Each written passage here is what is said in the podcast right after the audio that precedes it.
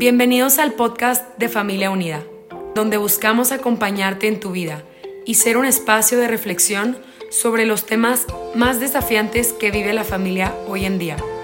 Nuestra misión es acompañar y fortalecer a las familias, ofreciendo medios de formación y consultoría. Gracias por permitirnos llegar hasta ti.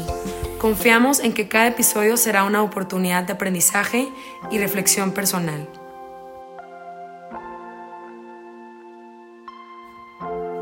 Nos encontramos al inicio de este tercer podcast que busca acrecentar nuestra fe a través del encuentro con Dios. El primer podcast de esta serie se titulaba Encontrarnos con Dios en la oración y de una forma más en concreto lo centrábamos en el encuentro con Jesucristo en el Evangelio.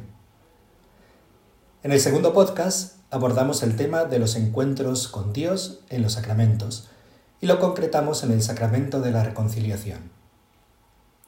El segundo sacramento que presentaremos en forma de encuentro con Jesucristo y que será el tema del día de hoy tratará sobre el sacramento de la Eucaristía. Antes de entrar en el argumento, vamos a dedicar un momentito a pedirle al Espíritu Santo que se haga presente en estos momentos. Espíritu Santo, inspírame lo que debo de pensar, lo que debo de decir, lo que debo de callar, lo que debo de escribir, lo que debo de hacer, cómo debo de obrar para procurar el bien de los hombres, el cumplimiento de mi misión y el triunfo del reino de Cristo. Amén. Muy bien, después de esta invocación al Espíritu Santo, podemos entrar en el tema. Me gustaría iniciar con la explicación de un concepto que está a la base de este sacramento, que es el concepto de memorial. Para la mayor parte de nosotros, cuando hablamos o pensamos en la Eucaristía, lo asociamos al término sacrificio, es decir, pensamos en el sacrificio de Jesucristo en la cruz, su pasión, muerte y resurrección, que nos abre las puertas del cielo. Sin embargo, el sacramento de la Eucaristía no solo hace referencia al término sacrificio, sino también el hecho de que dicho sacrificio es un memorial. Como muchos de los conceptos que están a la base de la liturgia católica, la palabra memorial viene de la liturgia hebrea, como decíamos en nuestro primer podcast, dentro de la tradición del pueblo de Israel, se buscó poner por escrito aquellos momentos de la historia en los cuales se reconocía la intervención de Yahvé en favor de su pueblo, para en un segundo momento poder traerlos al presente. Voy a tratar de explicarlo mejor con un ejemplo. Uno de los momentos principales del pueblo de Israel fue la primera Pascua, este momento fue recogido dentro de la Torá de tal forma que todos los años, en la fiesta de la Pascua, se leía dicho pasaje a la vez que se trataba de revivir los elementos externos de ese acontecimiento histórico. Ahora se entiende mejor porque los evangelistas, cuando hablan de la última cena, hacen referencia al hecho de los panes ácimos, la túnica ceñida o las sandalias en los pies pues son las indicaciones que Moisés había dado al pueblo de Israel antes de salir de Egipto. De esta forma se trataba de hacer que personas que no vivieran ese acontecimiento pudiesen participar de él. Revivo un hecho pasado para enviar a los presentes a ese momento de la historia y participar en él. Esta noción de memorial de tradición judía fue tomada por los primeros cristianos y reelaborado a lo largo del tiempo. Así, en el Concilio Vaticano II se afirma que en el sacramento de la Eucaristía se perpetúa y hace presente el único sacrificio de Cristo de una forma incruenta, es decir, sin derramamiento de sangre. Como pueden ver en el concepto cristiano de memorial, no se lleva a los presentes a un hecho del pasado, sino que se trae un hecho del pasado al presente. Bueno, una vez explicado este concepto de memorial, vamos a afrontar más directamente el tema que nos concierne el día de hoy, que es el encuentro con Jesucristo en la celebración eucarística. Como todos ustedes saben, la celebración eucarística tiene dos partes principales. La liturgia de la palabra y la liturgia eucarística, a la que se le añaden otras dos partes, los ritos iniciales y los ritos finales. Teniendo en cuenta esto, nos vamos a preguntar ahora qué es lo que yo tengo que hacer en cada una de estas partes para poderme encontrar con Jesucristo.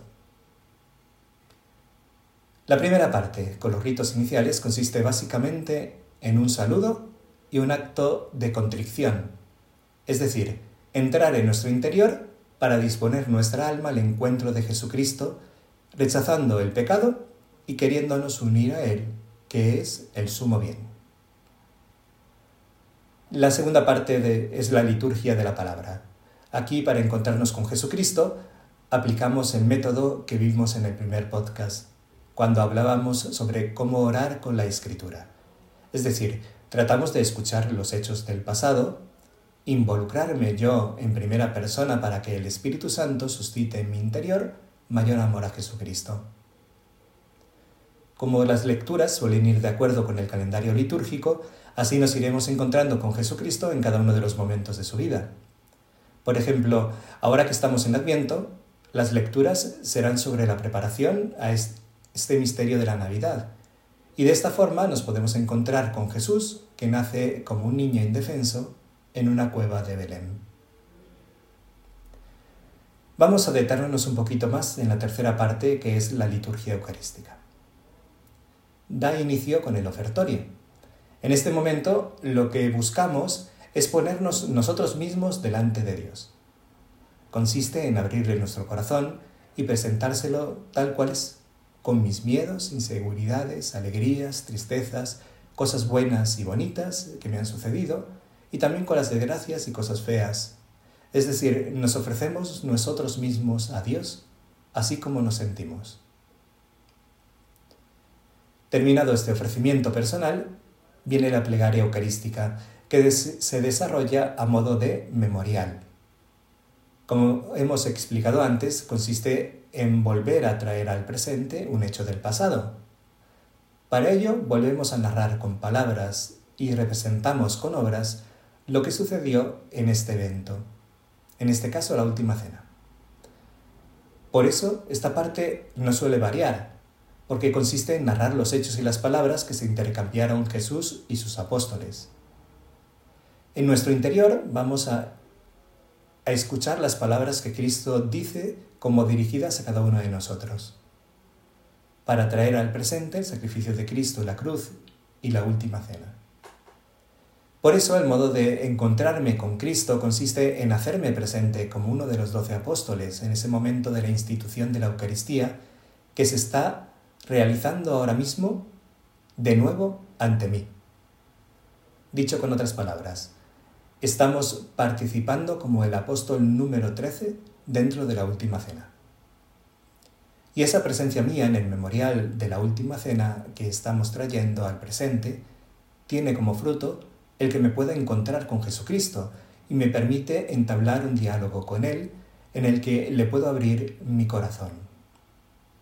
Después de este relato de la institución de la Eucaristía, comenzamos a prepararnos para recibir a Jesucristo en la comunión.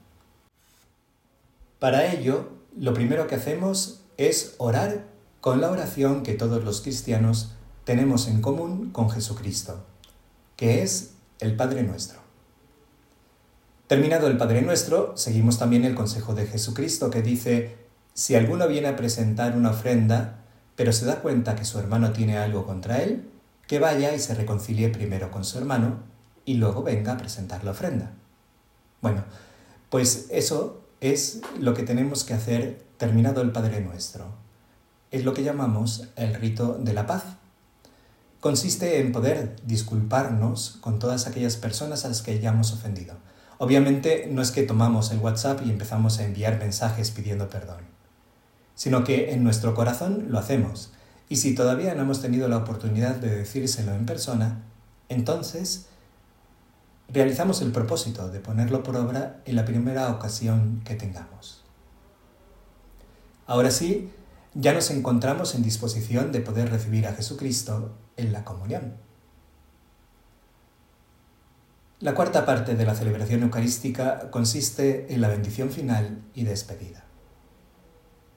Bueno, resumiendo, en la celebración eucarística me puedo encontrar con Jesucristo tres veces. Primero en la Escritura, luego me encuentro por segunda vez con Él en el memorial de la cena, de la última cena, y por tercera vez me encuentro con Jesucristo al recibirlo en la comunión, con la característica especial de que al comulgar lo recibo verdadera y realmente presente en cuerpo y alma. En este podcast me he querido centrar en la dimensión personal de la celebración eucarística, es decir, del encuentro con Jesucristo que hacemos cada uno de los fieles al participar en ella. Pero la Santa Misa también tiene una dimensión eclesial, que es tan rica o más que la dimensión personal. Pero este es un tema para otra ocasión. Como pueden ver, la Eucaristía es el sacramento central de la Iglesia y de nuestra vida como cristianos. En fin, espero no haberme liado mucho en este podcast sobre el encuentro con Jesucristo en el sacramento de la Eucaristía. Nos vemos la próxima semana para el cuarto y último podcast que tratará el tema del encuentro con Jesucristo en los demás.